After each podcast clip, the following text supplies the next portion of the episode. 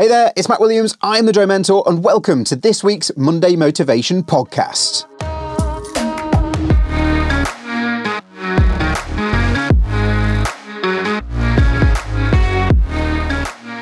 Hey there, it's Matt Williams, and welcome to another Monday Motivation podcast with me, the Drone Mentor. Here we are, then, blessed to be here at the start of a new week with another set of opportunities for us to continue in our mission together to learn, build, and grow. Not just in the drone world, but on what is our mission to always be learning about ourselves, building your knowledge of what it means to be you, and growing your understanding of how to achieve success and financial freedom. In this week's episode of the podcast, we're going to focus on achieving one thing. This week, we're going to commit together to getting one task completed, one thing that we've had on our list or in the back of our mind that we know we need to get done and ticked off so that we can start to make progress. Progress towards our goals and ambitions and towards making a better and more prosperous future for ourselves, our friends, and our families.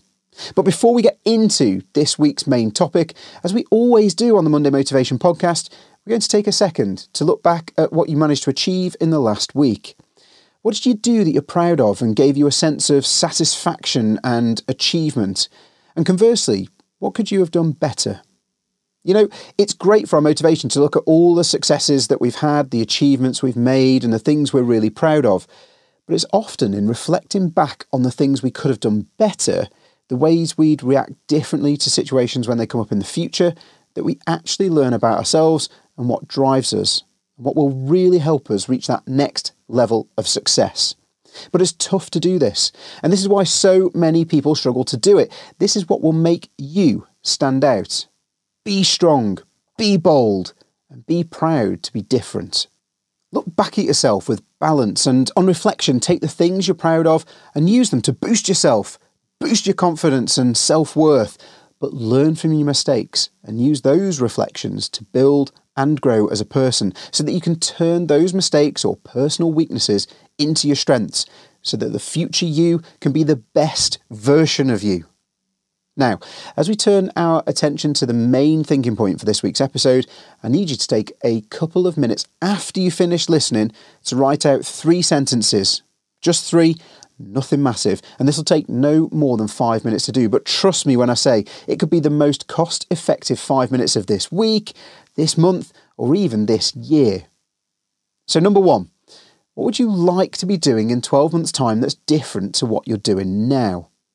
Some examples of this could be I want to be in a new job. I want to be in a bigger house. I want to be living in a different country. I want to be working for myself full time and flying drones for a living. Then we're on to number two. What do I need to change in my daily routine to help make this happen? What changes do I need to make to help move me towards the things I'd like to be doing in 12 months' time? So, some ideas for this one I need to start exercising every day to get a healthier body and mind. I need to spend 30 minutes a day writing blogs so I can generate more traffic to my website. I need to spend 20 minutes a day learning as much as I can about how to build a business. I need to spend 30 minutes a day networking on LinkedIn and commenting on people's posts in my network so I can start to be seen. Then we're on to number three, and, and this is the big one. What am I going to do this week to affect that change? What are you going to commit to doing this week? What changes are you going to make so that you can actually start moving towards the things you want. You know, this is a really interesting one for me. Having taught, coached, and instructed tens of thousands of people over the years I've been doing this, I've often been asked why I'm so happy to give away the exact things I do to achieve success. People on my team always ask me, why do I tell people the strategies we use, the tactics we employ, and the systems we use to pull it all together? And the answer is actually really simple.